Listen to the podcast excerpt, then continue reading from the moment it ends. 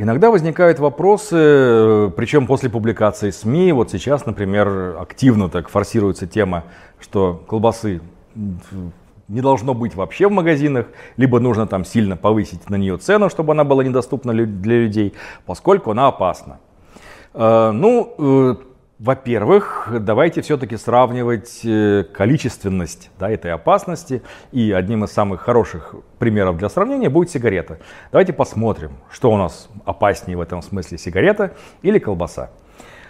С одной стороны, да, действительно существует э, ну, такая достаточно стра- странная и скорее алармистская организация, да, это Международное агентство по изучению рака.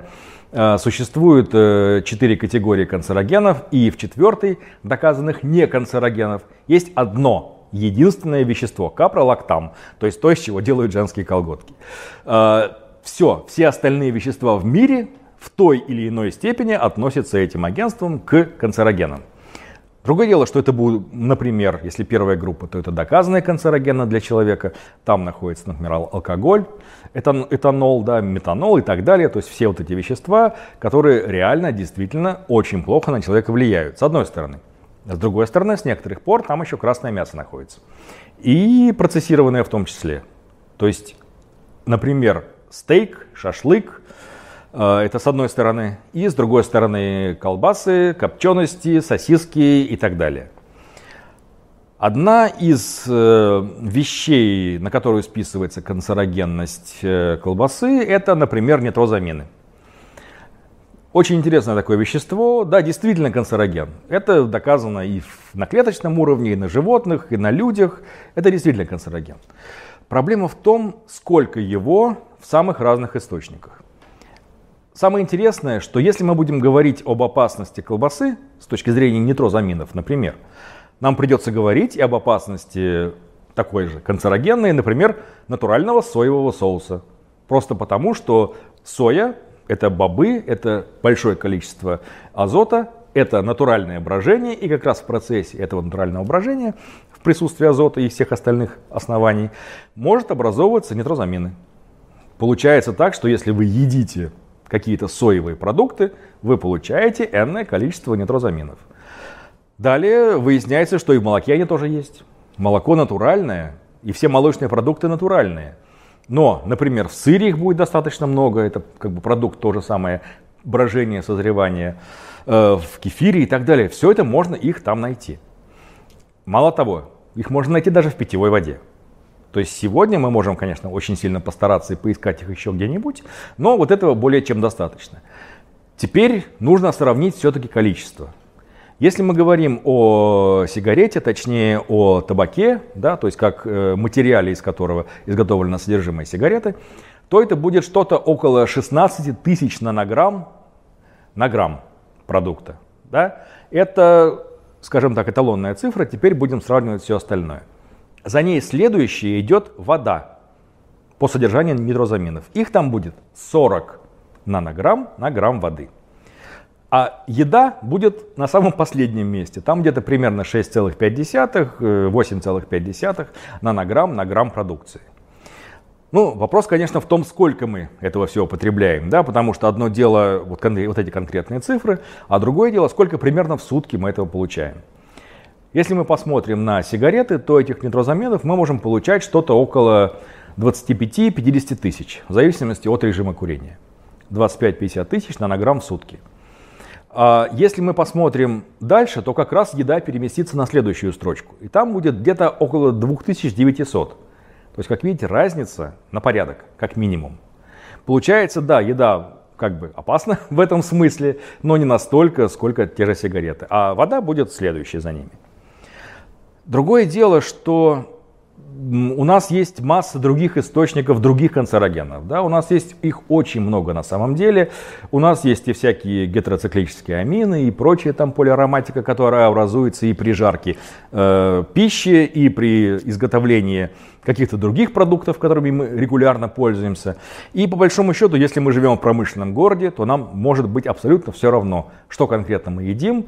А если мы при этом еще и курим, то колбасу можно есть практически без ограничений. Это никак уже не повлияет. А, есть еще один интересный момент. Э, в табачном дыму, например, содержится мелкодисперсные частицы. И самые неприятные из них, они обозначаются ПМ 2,5. То есть это указан размер. Значит, если диаметр человеческого волоса это примерно 60-70 микрометров, то диаметр вот тех частиц, это обычно сажа, это какие-то частички металла и так далее, 2,5 микрометра. То есть видите, какая разница между 60-70 это волос наш и э, вот эти вот частички, которые мы получаем не только с табачным дымом. Как я уже не зря говорил о городе, значит, это выхлопные газы, это выбросы предприятий, это все остальное, все, что нас окружает, оно все выбрасывает, в том числе эти частицы. Если мы живем где-то около автострады и периодически открываем окно, мы их получаем в достаточном количестве. Если вокруг нас горит торф, как было буквально несколько лет назад, э, например, в той же Москве, когда воздух можно было выйти и вот так вот пощупать, да, и нужно было расталкивать этот дым, чтобы пройти мимо него, мы получили гигантское количество этих частиц. Чем они опасны? Своим размером. Они очень маленькие, то есть 2,5 микрометра. Ну, для сравнения, например, эритроцит у нас 6-7 микрометров они меньше гораздо, чем эритроцит. Что это означает? Что если мы их вдохнули, они дошли до альвеол, и они могут попадать в кровоток. Они могут проходить в наш системный кровоток и разноситься по всем органам. И уже неоднократно в самых разных исследованиях разных исследовательских групп было показано, что они могут достигать, в том числе, например, сердца, почек, печени, могут оставаться на стенке сосуда и становиться центром образования бляшек, да, либо каких-то тромбов, либо еще чего-то в этом роде, то есть это становится для нас проблемой. И если мы их вдыхаем в большом количестве, то по большому счету все равно, откуда мы их получили, из сигареты, да, из э, дыма своего собственного автомобиля или из соседней трубы какого-то завода.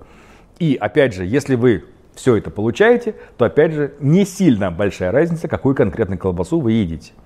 Э, что интересно, что в этом исследовании Международного агентства по изучению рака были, были даны и количественные оценки. Например, если вы едите в сутки э, примерно 100 грамм красного мяса, то риск развития колоректального рака, то есть не всех видов рака сразу, а только одной разновидности колоректального, увеличивается примерно на 14%. Ну, это, конечно, с одной стороны, вроде бы страшная цифра, а с другой стороны 14%. Но это, как, как вот это представить? Это очень тяжело представить на самом деле. Но цифра небольшая, это не кратная, да, не на порядок, а на 14% увеличивается. Кроме того, в том же исследовании показана, например, э, цифра для колбасы, то есть любого процессированного, что называется, мяса. Э, на 50 грамм 17% увеличения риска. И там же есть очень интересная фраза, которая значит, звучит следующим образом, что э, в большинстве случаев употребление красного мяса сочетается с некими другими э, привычками поведения и питания, которые могут нивелировать это воздействие. Вот это прям очень здорово. То есть если перевести на русский язык, если вы едите шашлык с овощами, то все хорошо. То есть вы нейтрализовали вот эту потенциальную угрозу. И, как я уже сказал, житье в городе это, в общем-то, огромная опасность, которая гораздо больше, чем колбаса. Но сигареты это как раз доказанный фактор риска. И да, действительно, хроническая обструктивная болезнь легких, один из основных скажем так, механизмов патогенеза это как раз курение, из-за того, что нарушается эвакуация слизи э, через э, воздуховыводящие пути она застаивается в нижних отделах, инфицируется, да, происходит э, такой очаг хронического воспаления, сужаются эти бронхи и так далее. Здесь доказано воздействие, в том числе табачного дыма. И да, получается, что это третья сегодня причина смерти в мире. А вот колоректального рака в первой десятке нет. Есть рак легких, есть рак трахеи, гортани, который тоже достаточно четко связан с курением. Есть ишемическая болезнь сердца, инфаркты, инсульты, которые тоже четко связаны с курением раз, и со всякими вот этими вот 2,5 ПМ тоже они связаны очень четко. Колбаса, как видите, в первую десятку опасностей для человека не входит. Поэтому, да, конечно, не стоит ей увлекаться, съедая за один раз целый батон, но и ограничивать себя в каких-то продуктах питания только потому, что про них написали, что они могут в каких-то условиях вызывать рак, ну, наверное, не имеет смысла. Потому что 25 лет таким веществом считался кофеин, ну и вообще кофе в целом. И только через 25 лет его реабилитировали, перевели в третью группу и сказали, что по некоторым направлениям, скажем, по раку печени, даже было обнаружено некое онкопротективное действие.